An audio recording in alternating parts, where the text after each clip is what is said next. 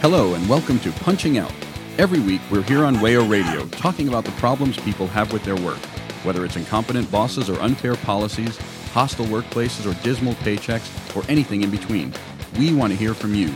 If you'd like to share your work problems with us, email us at punchingoutwayo at gmail.com and let us talk about them. Tune in and punch out. Your boss isn't listening, but we are.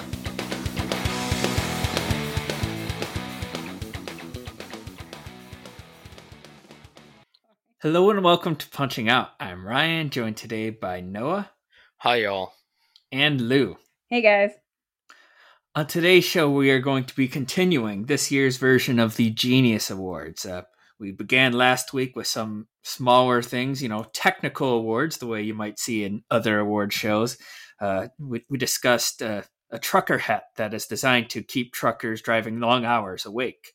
And um, the CEO of Better.com, who landed himself in hot water for firing 900 employees via Zoom.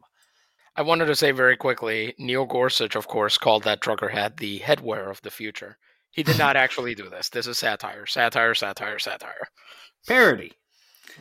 On this week's show, we're going to be getting into the heavy hitters, if you will. These are the geniuses that really defined this year. These are the ones that we feel are most deserving of recognition and acknowledgement for their efforts in the year of 2021. First, in this segment, we're going to start off with some honorable mentions, some people who, you know, not quite genius of the year level, but nevertheless, we need to talk about them. Leading off the list, I guess we'll start with someone that we've talked about before. This is Mike Woliansky, the CEO of No Evil Foods. Um, as we discussed on the show in the past, that name is a bit of a misnomer because No Evil Foods, despite its progressive rhetoric and its uh, socialist imagery and its food labels, um, is actually committed to union busting and committed to uh, doing everything it can to prevent its workers from unionizing. Um, this is sort of a familiar story, but really, No Evil Foods exemplifies this genre of company that wants to seem progressive but does not want its workers to have any power. And when we're talking about socialist imagery and so on, like we're saying here, they had a sausage, they had a, a vegan chorizo, I think it was, called the Zapatista. And then the actual Zapatistas got angry at them. And because you don't screw with the Zapatistas, they renamed it El Capitan.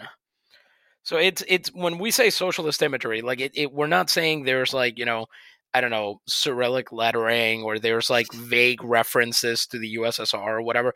It's like legitimately referencing specific socialist movements and things like that. So it's a company that went out of its way to look like it was the food that you could eat if you were a comrade. And of course, it, it did not do that because Mike Woliansky, who is not the guy from Monsters Inc., um,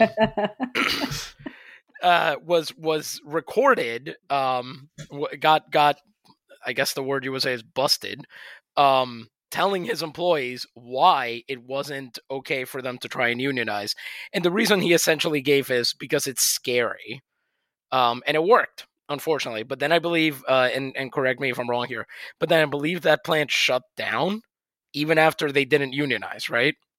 Uh, that sounds about right. Um, I'm going to quote a bit from the American Prospect, which obtained audio of the big all hands meeting that was held shortly before this union election. You know, Woliansky gave a speech to the workers just before this election, you know, to express his thoughts, um, to say in un- no uncertain terms why they should not vote for the union. Um, to quote him, it's a very real risk that having a union at No Evil Foods will greatly impact our ability to continue raising capital. I had one of our current investors say this week I've seen hundreds of companies come across my desk, and I have never seen an investment in a unionized startup. If I was looking at this business for the first time, I would run the other way. Which is, you know, par for the course for these sorts of union busting meetings, but we give special acknowledgement to Woliansky and No Evil Foods because they were trying to seem better than all the other companies. They were trying to seem like something different. And that's the fun part about companies like that. They want to co-opt the the language of progressivism and and equality and everything, but you can't honestly get any that CEO to admit that investor money will ever go to the workers. That money will always 100% stay in the company and for the the top earners or go to dividends or, or whatever else. It's not going to ever affect everybody else.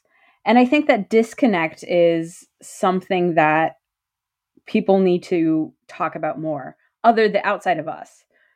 The distinguishing factor, the the sort of sine qua non of the Woliansky debacle, is specifically that uh, he blamed it all on investors, which I'm sure is true. I I completely 100% believe that that conversation happened. It's just a great argument for taking those people's money away too. Mm-hmm. Because we know that unionization, we know that having workers with actual rights and power over their workplace is actually more productive in the long term. The problem is that what we have for an investor class has kind of like the thinking of a goldfish like they're not really thinking beyond a few seconds into the future. And sometimes I'm being frighteningly literal when I say that. So it, it's it's worrisome that those people are getting to determine what companies survive and what companies don't. Maybe the the mark of a genius here is that Woliansky is unwittingly giving a sort of leftist critique of capitalism structure, but in blaming the investors, he is making the argument that no company, if it seeks to grow, as all companies seek to do so under capitalism, is able to have a unionized workforce, is able to have workers with power. Um, he's making an argument not not against you know no evil foods as an individual company, but as but against the system as preventing any company from being benevolent to its workers. And um, Mike Woliansky, welcome to the resistance. and really, we have to give it up for unwitting critiques. You know that that's that's what we like to see from geniuses. Yeah, it is. It is top tier genius material. I mean, I think next year he does need to do a little more Doctor Evil kind of stuff in order to to place higher. Is Doctor Evil the right guy? I don't know. Well, only you know the answer to that question. that's my that's my concern. Uh, yeah. Eh, so so I'm looking forward to more work from this guy. Um, certainly has a the potential to be an all star genius, really genius of the ages. Bold claim. Let's see if it pans out. For 2021, at least, he is merely an honorable mention, and we do have more honorables to mention. Um, Next on our list is um, the head executive of a company called Luma. Um, Noah, this is really your department. This is going to be one of the toughest segments not to swear during. Um, Luma, okay, real quick primer. Hurricane Maria happened. Puerto Rico's power grid, what was left of it, what was it, it was antiquated and burned out, and there had been basically no investment in updating it what was left of it was blown to smithereens and patched up by a bunch of engineers who are union, by the way. Um, so what ended up happening is the Fiscal Oversight Board of Puerto Rico appointed this company called Luma to, well, not appointed. They forced the legislature to privatize the delivery of electricity. So the power company in Puerto Rico is still responsible for all of the dirty work. They're still responsible for the upkeep, they're still responsible for a good bunch of the repair of the power plants and so on. But the power lines and the delivery of power was now the job of this American company named Luma, whose CEO Wayne Stensby, which great name for a terrible person. Um, basically Luma since the get go. So let's see, they didn't have anybody who spoke Spanish in their initial staff in the Puerto Rico office. I don't know if you know this. Puerto Rico, official language remains Spanish, uh, or certainly the primary language of communication. Uh, you couldn't get They had no version of they had no Spanish version of their website or the telephone service. The telephone service crashed because people were trying to pay their bills. And the bills kept going up again and again and again each month, despite the fact that the whole reason the legislature pushed Luma was that Luma's claimed it would save money. Now, obviously, we knew that to be a lie, but you know we didn't expect it to be reified that quickly. Also, there have been rolling blackouts in Puerto Rico.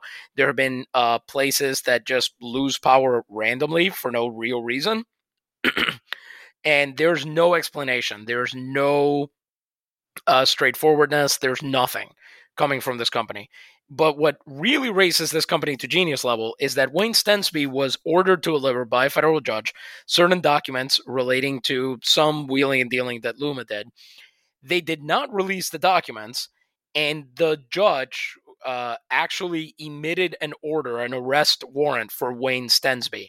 And because Wayne Stensby is a rich white man, and we're talking about Puerto Rico, apparently he'd been hiding out in like a friend's house or something and he basically got to make a deal by which he would deliver the documents and in exchange not be arrested which is very interesting because the deal was the original deal was you didn't deliver the documents ergo you should be arrested.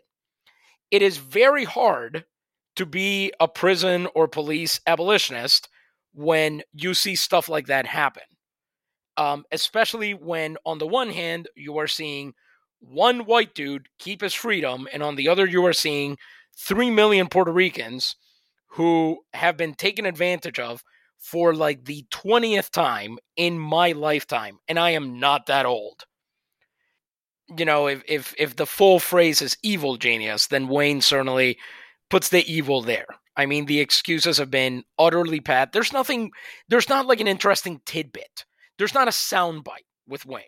It's very quiet genius but it is the kind of genius that results in a ton of people wasting a ton of food, losing a ton of electricity, being unable to get through their day, uh, especially in the middle of a pandemic where some people have to work at home. And so if they lose electricity, they can't work, um, where they are losing internet service because some of it is still tied to electricity, things like that. It It's though this one man holds a vital service in all of Puerto Rico and other than the immediate environs of San Juan has botched that charge. If any of the three of us were this bad at a job, we would have been fired ages ago. But I think that's where his genius comes through is in the fact that he runs a company that has so completely failed to deliver on what it was contracted to do because no you, you mentioned that that prices have gone up uh, for Puerto Ricans in their electric bills and and they've gone multiple up multiple times. Yeah they've not just one rate increase but multiple rate increases. Right but the reason that the power company is giving or Luma is giving for these increases is because they're not making as much money as they thought they would so they're raising rates. And the reason they're not making as much money as they thought they would is because people keep losing power and they can't charge when they're not getting power.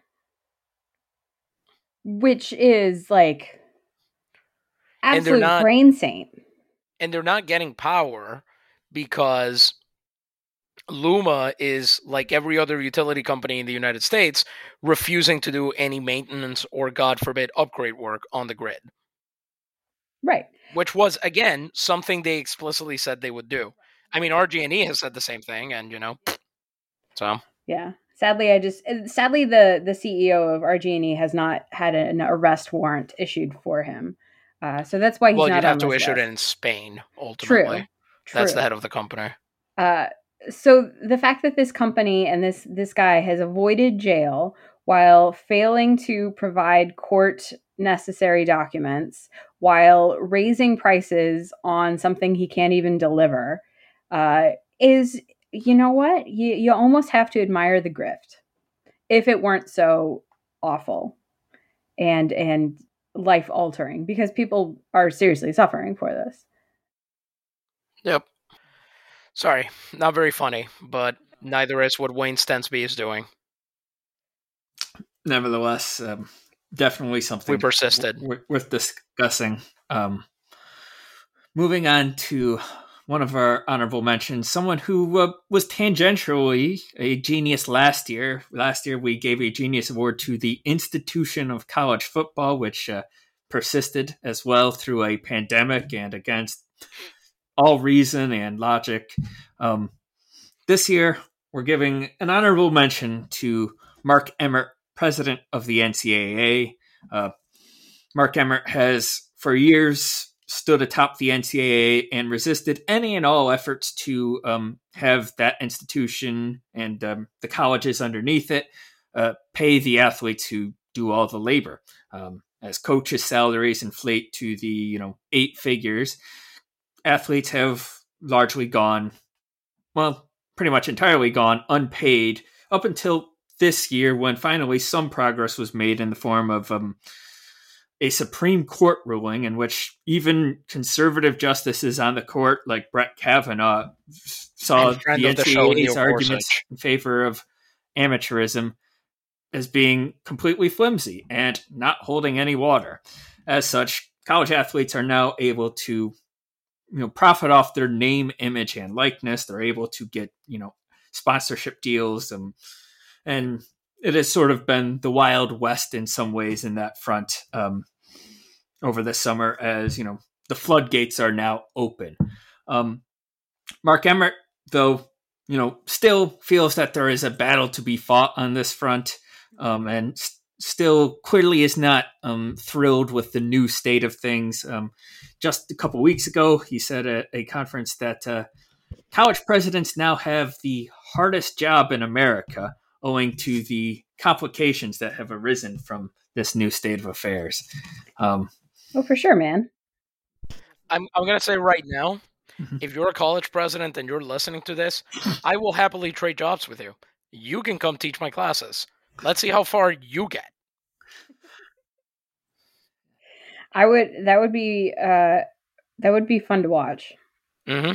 Let's do it.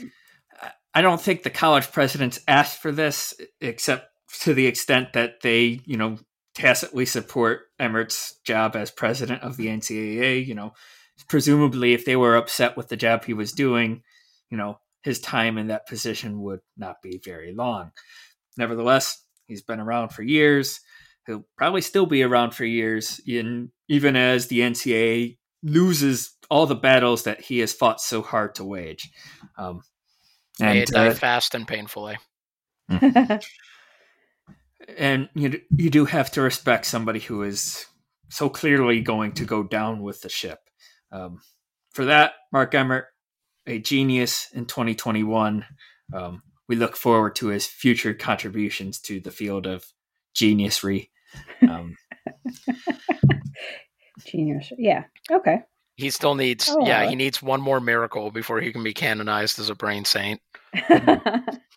um, our our last honorable mention, it's the company Activision Blizzard, which has uh, seen a number of scandals this year. Um, you know, ranging from the small and humorous to the really gross and you know not funny at all.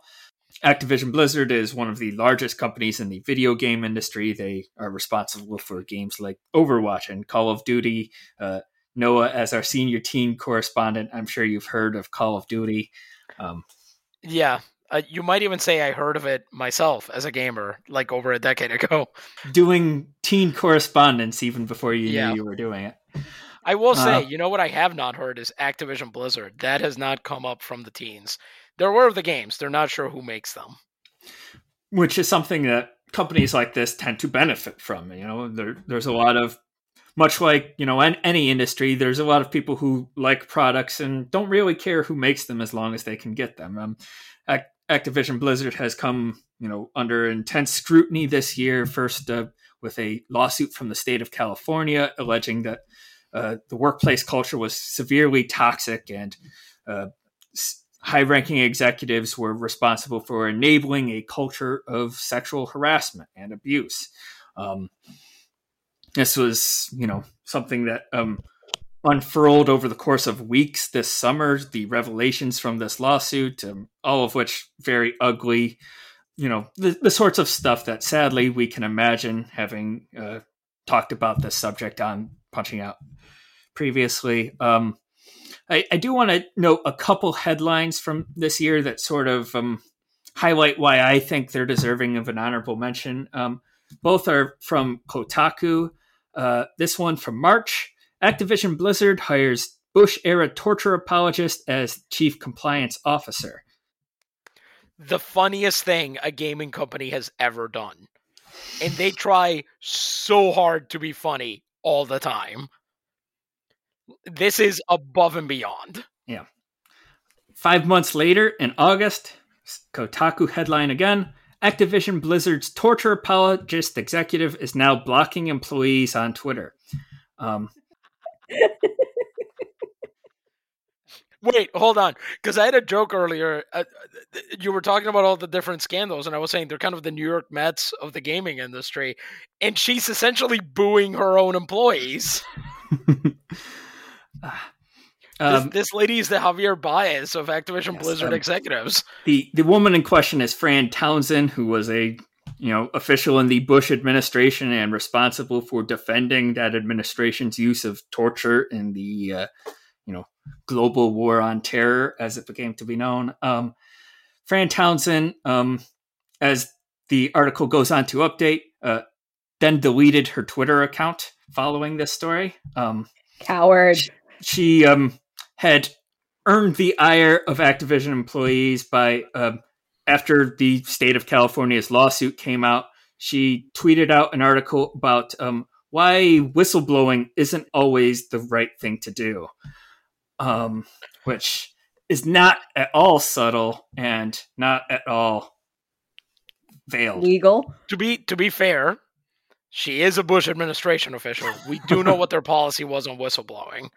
So like True. She's she's going back to her roots. Yes.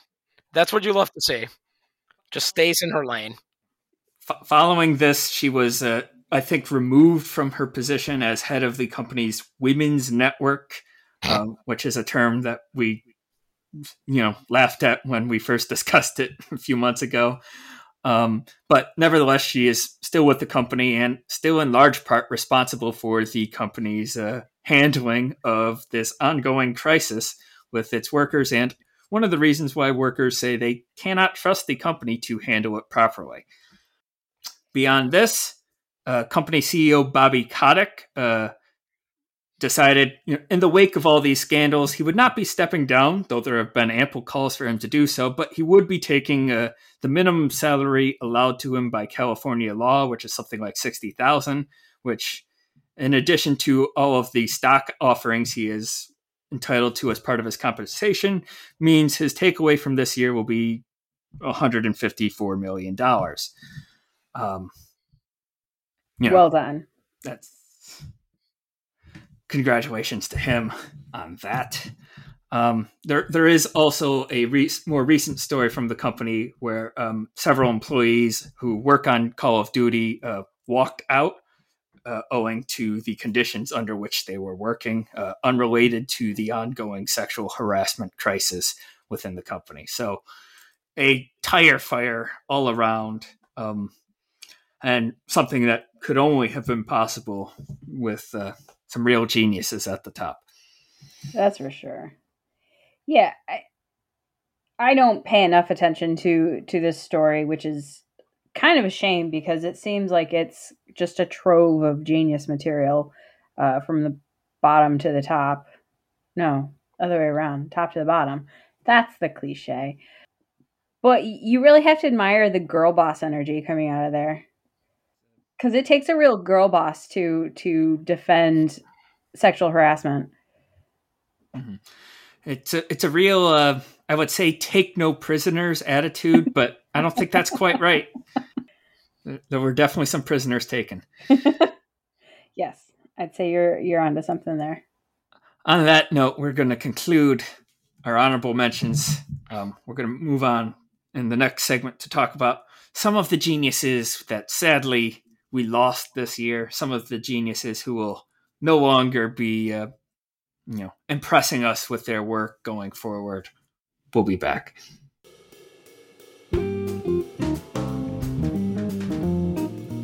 You're listening to Punching Out on WAYOLP Rochester.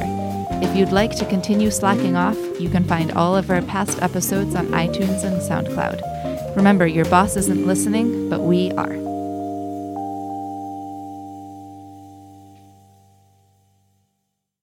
Welcome back to the Punching Out Genius Awards. I'm Ryan, joined still by Noah Still hi, y'all. and Lou. Hey guys. Uh, we started off this show with some honorable mentions from the year of 2021.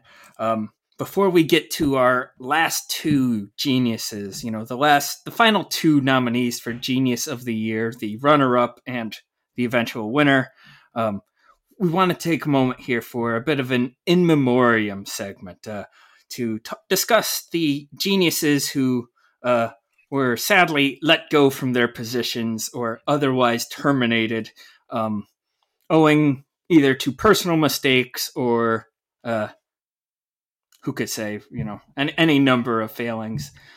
Um, Being a genius, it, it's a tough lifestyle. I mean, you you're never guaranteed that you you can be the the holiest brain saint for years and think you know you're going to be safe, and that's when you discover that geniuses.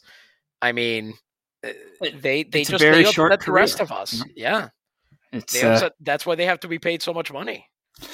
Because Right, you and right. I, we can work decades at our normal jobs and never even come close, but they need that. I mean, otherwise, how are they, you know, how are they going to pay for all the drugs they're going to do and everything? It's funny you should mention that. Uh, Interesting. our our first uh, you know fallen CEO is a guy by the name of Justin Zhu. That's um he was the CEO of a company called Iterable, which um, is described in this Yahoo News article as a market platform that unites brands with their customers. I think that's called a store. Everybody, of course, immediately understands what that means. I don't need Yeah. to explain it to them. Uh, yeah. we'll move right along. Uh, Justin Zhu founded this company in uh, 2013 and turned it into one that was worth $2 billion. Despite this, he revealed to Bloomberg Business Week that he felt alienated because his company became too focused on sales and money, uh, somewhere in the process of becoming worth $2 billion. That that is uncommon introspection from a genius, I will say. He was fired on April 26th after investors discovered he allegedly took LSD before an important meeting with a prominent investor group.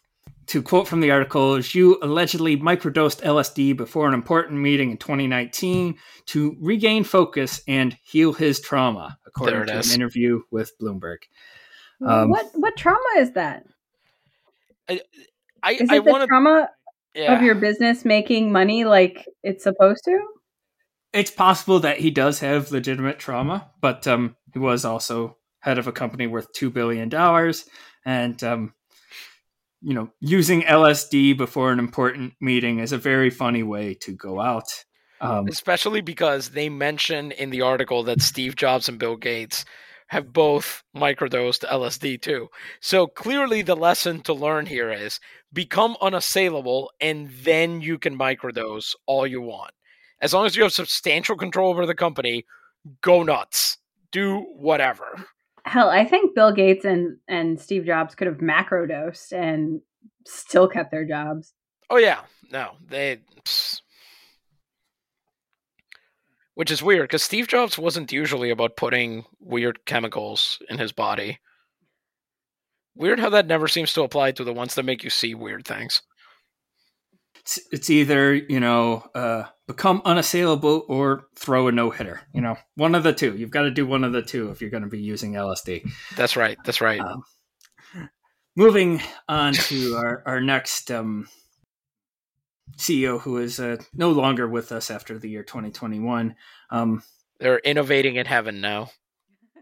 it's uh, Twitter CEO Jack Dorsey, who um, finally stepped away from the company he founded after years of bewildering decisions. Um, and it's, he's not someone that we've talked about much on Punching Out because there haven't been any major reports about uh, Twitter abusing its workers or mistreating them the way we've heard out of Google and Amazon and Facebook. Twitter has kept a fairly low profile on that front. uh, most of the harm it has caused has mostly been to the people who use it. Um, but, but, that's okay. I'll still keep using that garbage. right. it it is pretty incredible how they've now managed to add like 15 features, most of which not only does no one use, but they like actively refuse to engage with oh, a lot of the time. So Spaces right, con- was about the closest one, and and even that one's a real crapshoot. Controversial, Lee. I think that we will miss in the in the fullness of time. We will miss Jack, legitimately, because the one there's definitely that, an argument to be made that anybody yeah. who could replace him will be worse. Yeah, yeah, yeah. Because like the one good thing about Twitter is the fact that it's not Facebook and Instagram and you get a lot of promoted tweets and your promoted tweets have ads before the videos which to me is hilarious it's like ad inception uh, it's kind of nice to not to be in a space that isn't i mean it is soulless for sure but it's not trying to sell me 800 different products within a 30 second scroll uh, that that kind of is kind of nice um, and i think honestly part part of the reason Twitter isn't that is because Jack was too focused on promoting the Nazis to go for that. Some of the behavior that came closest to uh, genius for Jack Dorsey really, um, probably his uh, eating habits. Um, he famously said that he only eats seven meals a week, only dinner. Experts have said that normal people should not do this, but uh, I'm not normal. Geniuses like Jack Dorsey, it's it's fine. That's how you maintain genius. I mean, it's it's you know how it's like how Roman and Greek priests had to eat very specific meals.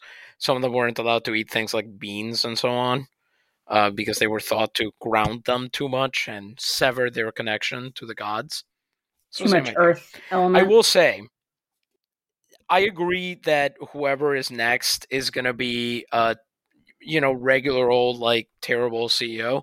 But the thing about it, though, is that you have to imagine they were already running the show because Jack Dorsey's management style was to screw off to Tibet for six months out of the year and be incommunicado during that entire time. So whoever is next is going to be somebody who's already been doing a substantial amount of the job, which is not a good thing again, applaud the grift of being on vacation for six months of the year, but still being CEO and getting the title. Okay, tangent. I read a book recently that Good. called uh, Nine Perfect Strangers. Nine, yeah, Nine Perfect Strangers, Nine Something Strangers, whatever. The point is, they all go to a health resort that's run by a CEO who had like a health scare, quit her job to run a health resort. And in the health resort, she microdoses on LSD and drugs all of the people so that they're also on LSD and other things and starves herself. So the to the point where she's like seeing things. This lady like that i think should be the archetype of the genius and we should think of that going forward. I don't remember what her name is there's definitely a certain uh, silicon valley quality to that story yes but it takes place in australia Somebody will know what that book is. Australians can be weird too, as it turns out.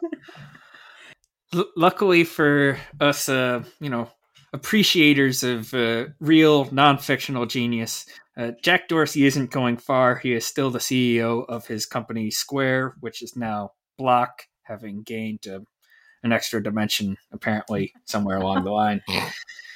Um, so keep keep an eye on him going forward. I'm sure we haven't heard the last of him. Next on our in memoriam list is uh, someone close to home here. It's um, the CEO of what was once Misfit Donuts here in Rochester. It was an eventful year for them. Um, the local vegan donut sh- store uh, closed its doors this summer um, after um, employees, uh, much like at No Evil Foods, uh, tried to form a union and um, this resulted in a company that, despite once again uh, ostensibly progressive aims, uh, not reacting well to the idea of its workers holding power. Um, takes real genius work to you know take up take your ball and go home rather than give up um, just a slice of power. Yeah. Yeah, because uh, the, the reason they were unionizing is because the worker mistreatment, which is pretty standard, but also um, the workers felt that they were the business itself was being mismanaged, and even though it was a vegan bakery, uh, there was claims that the ingredients weren't entirely vegan. Uh, one, um, funds missing, you know, any kind of mismanagement that you could imagine happening that happened. And if I remember correctly, um, they wanted to unionize. Uh, Jennifer Johnson, the CEO, said, "Okay, well, we're closing and we're only doing catering." And then a bunch of people pushed back online and in other spaces, and then she said, "Fine, we're just done altogether." Uh, so good job, lady. Well done. Proud of you. Luckily, there is a bit of a happy ending to the story, in that the employees who originally sought to unionize have since um, formed a, a uh, co-op that um, hopefully can build something out of the ashes of Misfit Donuts. Um, yep. But um, once again, we have a genius to thank for that. You know, mm-hmm. all progress comes from uh, the great geniuses trickle of down genius. yeah, no, this is. I mean, here's a paragraph of kind of the the sort of things that they were angry about, justifiably. Uh, Jennifer Johnson during the operation of Misfit treats and eats. This is from an article on RochesterFirst.com. It's quoting Misfits United statement. During the operation Misfit Treats and Eats, Jennifer Johnson has screamed at employees, dead named them misgendered employees, punished employees by cutting their hours with no explanation, withheld pay from employees, called local restaurants and told them not to hire certain employees, used non vegan ingredients despite multiple attempts by employees to intervene, and made employees serve expired and moldy food. She maintained no boundaries between business and her personal life, including instances of unwanted and unsolicited physical contact, discussing sexual matters, and sharing sexually explicit content at work. So even if only half of that is true, it's enough. It, it's exactly in line with kind of what we consider bad CEO things, bad boss behavior, right? Mm-hmm. And you know, normally we don't really get to talk about that in Rochester, New York. We don't get to have it just down the road. Um, but I think you it's necessary for billionaire. You yeah. don't have to be a billionaire to be a bad uh, to be a genius. So and yet again, like people. with like with Monsters Inc. guy, it turns out that you can be very much a you you can have this idea of progressive values that you want to show off through your company and and all that, and still be a monster. No pun intended, I guess. Uh, it's noted in this statement from the uh, employees there that they had offered to buy the store from her and she rebuffed that offer, saying that you know apparently it would take too much time that she just didn't have anymore to dedicate to the company. So you know, again, the idea of getting anything out of the project was unsatisfactory if it meant a win for the workers in, in question. We're we're used to that sort of behavior from our geniuses. Uh, they'd rather go down in flames than uh, play nice with others. Yeah. Last on our in memoriam list, but certainly not to be forgotten, we have the brothers Cuomo. Um, a much worse Adrien Brody movie. Andrew and Chris both lost their jobs this year. Uh, Andrew, a Genius Award winner last year. Um, debates are underway as to whether he should be stripped of that award.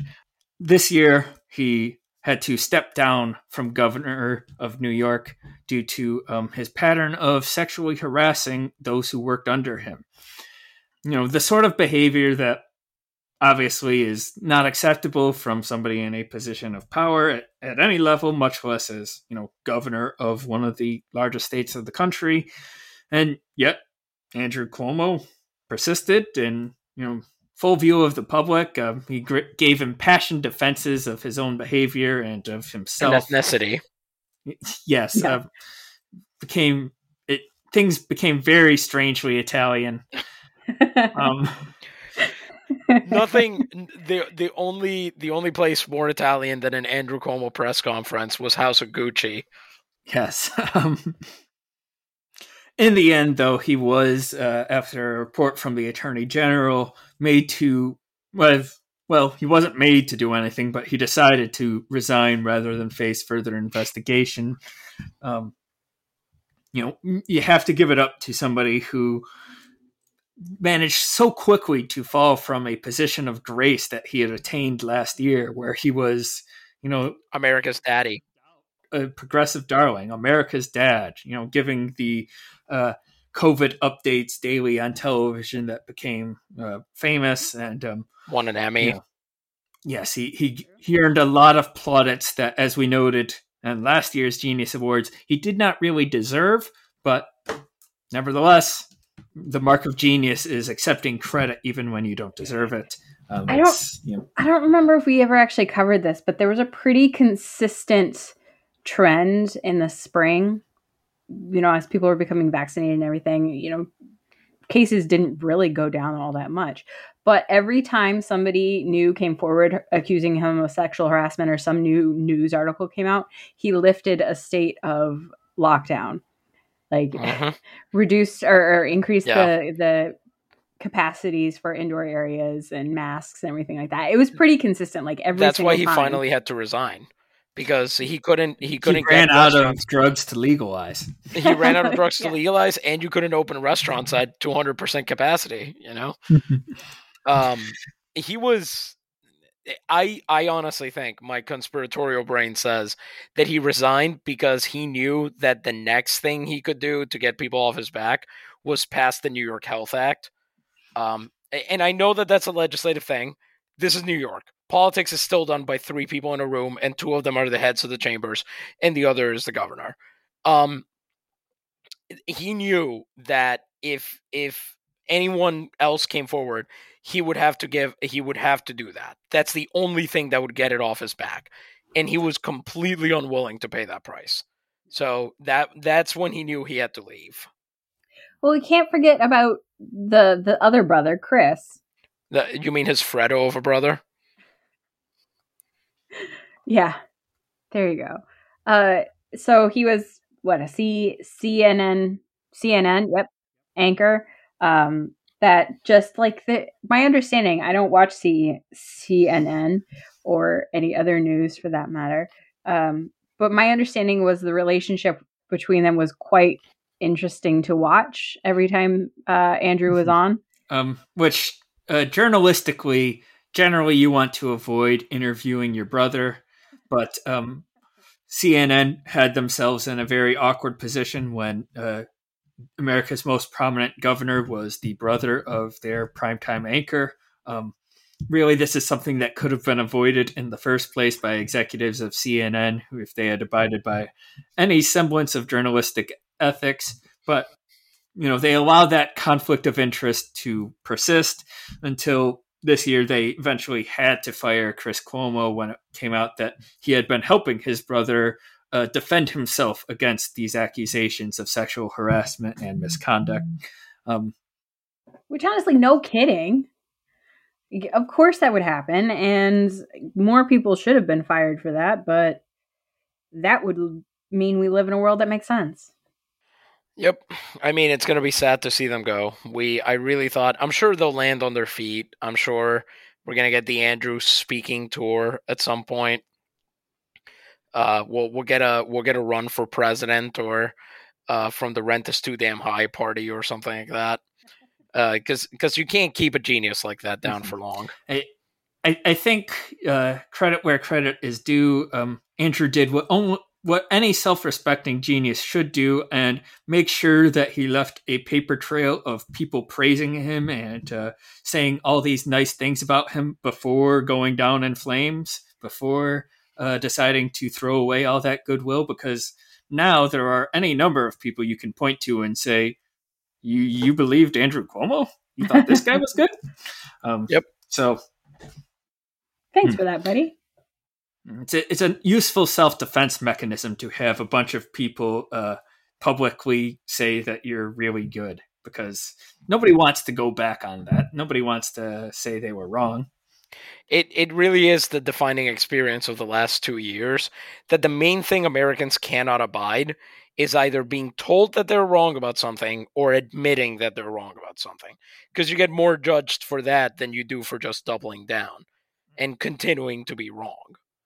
So, you know, it, it's it's unfortunate, but he does represent a, a particular kind of Americanness. And um, that concludes our in memoriam segment on this show. Uh, before we move on to our genius of the year, it is time now to acknowledge our runner up, someone we discussed at length in a show this October. How could um, we not? Uh, this is Carlos Watson, the CEO of Ozy Media, who is somehow still the CEO of Ozy Media after all of that came out about him during uh, basically one week a few months ago. Um, I can't believe that was only October. Yes. Uh, the short story of Ozy Media is that they had been um, inflating the number of people reading their blog posts and watching their videos. They had um, one highly ranked executive uh, impersonate a YouTube executive on a um, investment call. Um, a call that that executive had been on previously. Yes. So he was on as himself and then pretended to be this other person. That is key. um, Carlos Watson, very much at the head of this project, uh, very much, um, you know, his brand rose with the Ozy brand underneath him. Um, he is still uh, doing the Carlos Watson show, which is appears to be Ozy's main project now, and increasingly became its main project, and was something that uh, a lot of the talented journalists and reporters they had hired were forced to do busy work for, as um, it became clear that the company was more interested in the Carlos Watson brand than in actually doing work worth value. I, I do want to read this um, description of the Carlos Watson show, which was just published today, apparently, on Ozy's website. Uh, the Carlos Watson show is a little bit different. Welcome to a new breed of talk show where we're having meaningful conversations with the game changers and change makers who are ahead of their time and worthy of yours. Emmy winning journalist Carlos Watson, co founder and CEO of Ozy, has brought to camera everyone from Presidents Barack Obama and George W. Bush to Jameela Jamil, Heidi Klum, and Bill Gates. Whoever whoever wrote that description, you know, leaned back and went, nailed it. There's no small chance that the person writing it was Carlos Watson. Yeah, true, absolutely. So to be fair, he probably like browbeat somebody into writing it and then copy edited it until he made them cry. Because that, that seems to be the kinds of things that Carlos Watson loves to. Sorry, I just really quickly looked up uh, the Carlos Watson show, and I would like to reveal the the three guests that I found here.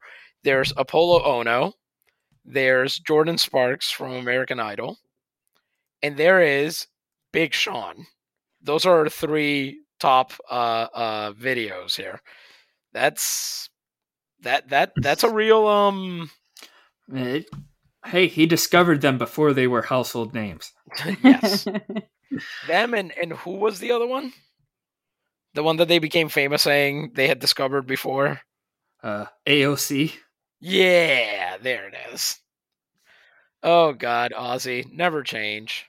Except please cease to exist if you would like to learn more about Carlos Watson and why he's included as you know our runner-up for Genius of the Year, you can listen to episode 146 of Punching Out.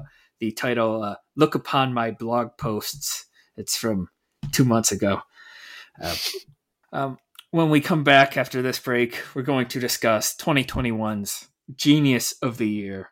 Please come back; you don't want to miss it. You're listening to Punching Out on WAYO 104.3. You can subscribe to the show or listen to past episodes on iTunes, SoundCloud, and other podcast apps. We are also on Facebook and Twitter at Punching Out WAYO. Now back to the show.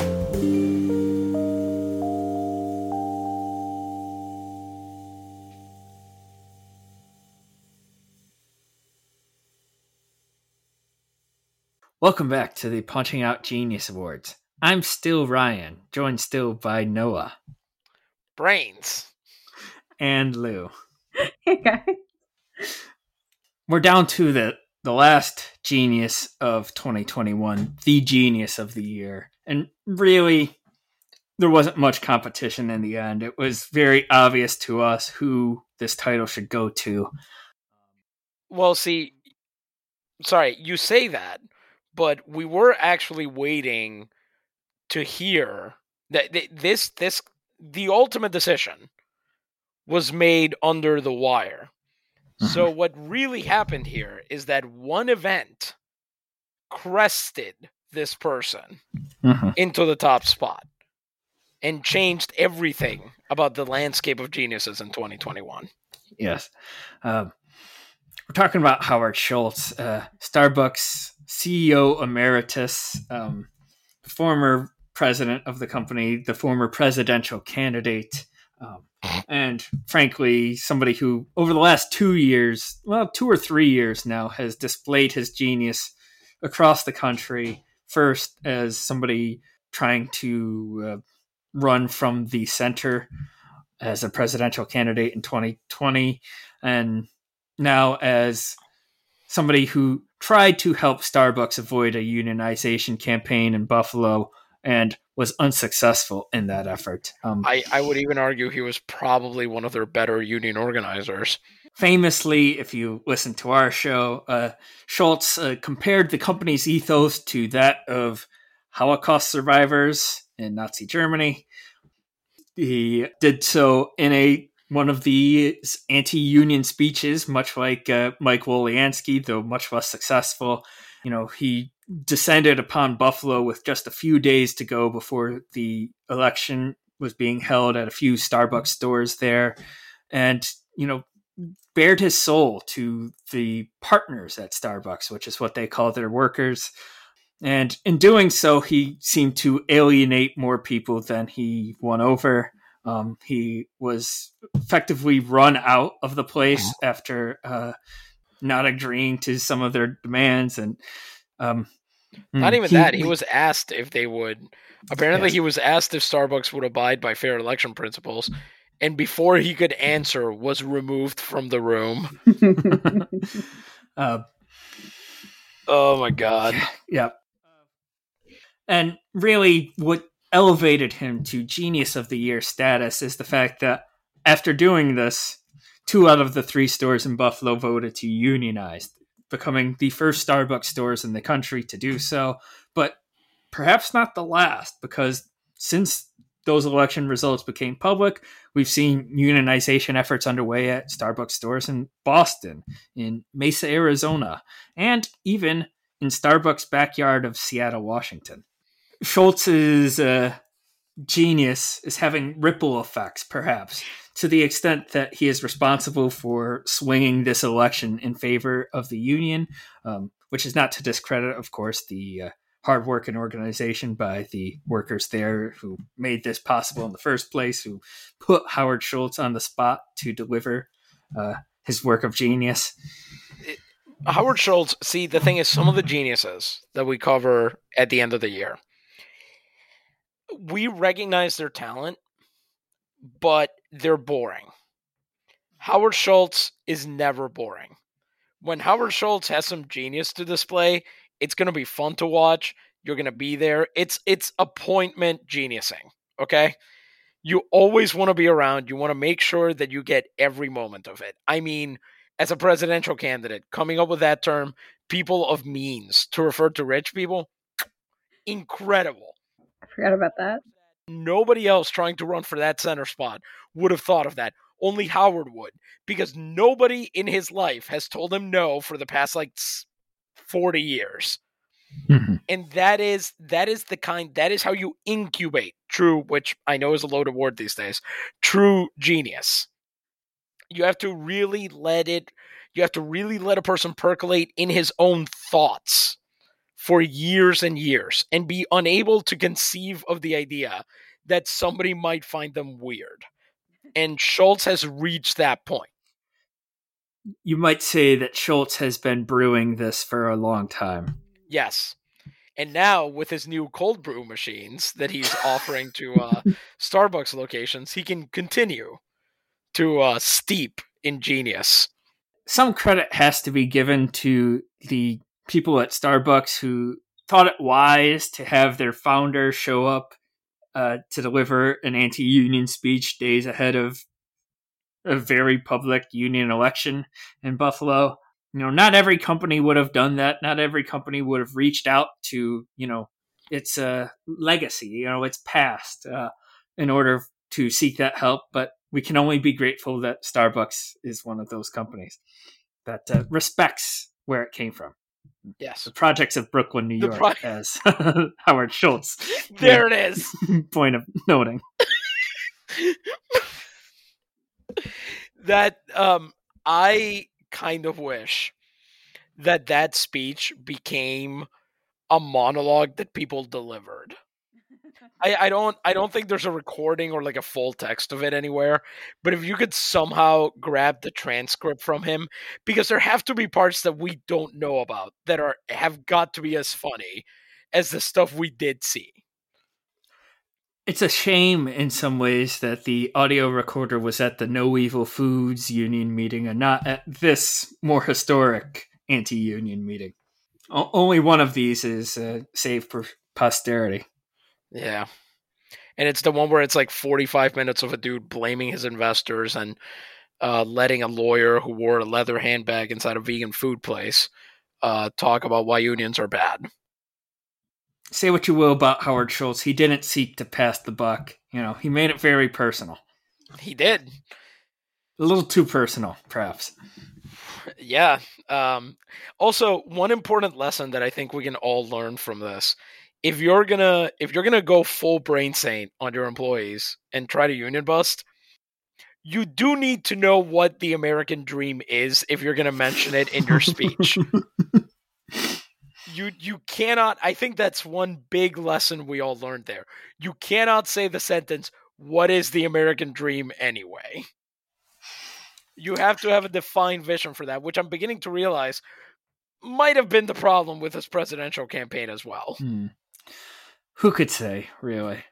Um, us we can say that we're talking about him right now Just continue to dunk on him for that reason. many times the geniuses of the year that we award, right?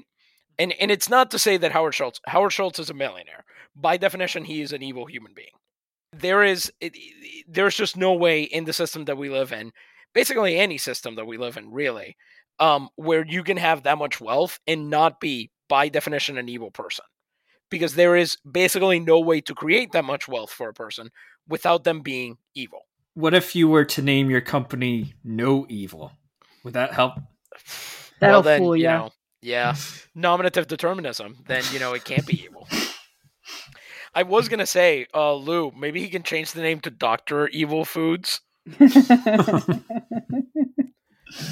But Howard Schultz, so many of the geniuses that we award do so much horrible damage to the lives of people, to the environment, to everything. And I'm not saying that Starbucks doesn't do that, and I'm not saying that Howard Schultz as a person isn't fine with that.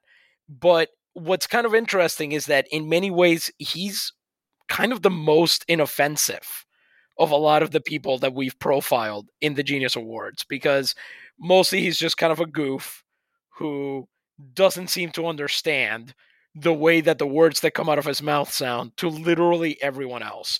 It's like Mitt Romney disease, where y- you would say things and no and would not realize that the rest of the world takes you to be an out of touch moron billionaire.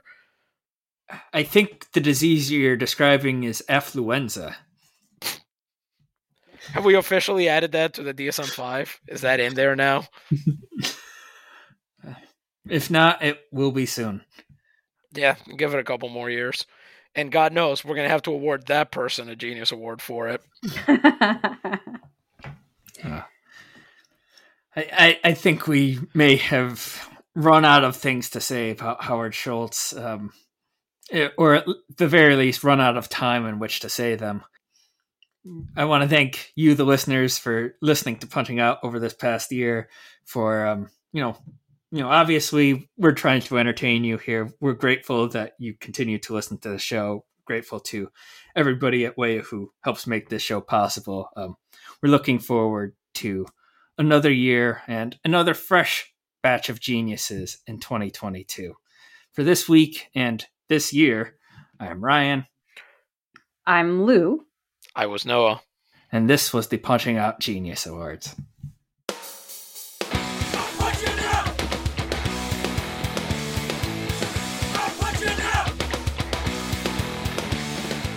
You've been listening to Punching Out. You can find us on Facebook and on Twitter at Punching Out Wayo. Email us your work stories, complaints, and struggles to punchingoutwayo at gmail.com. Punching Out is a project of the Punching Out Collective. Our producer is Ryan Brister. Music for Punching Out is provided by Ariel Cruz. Tune in next week for more Punching Out, and remember, your boss isn't listening, but we are.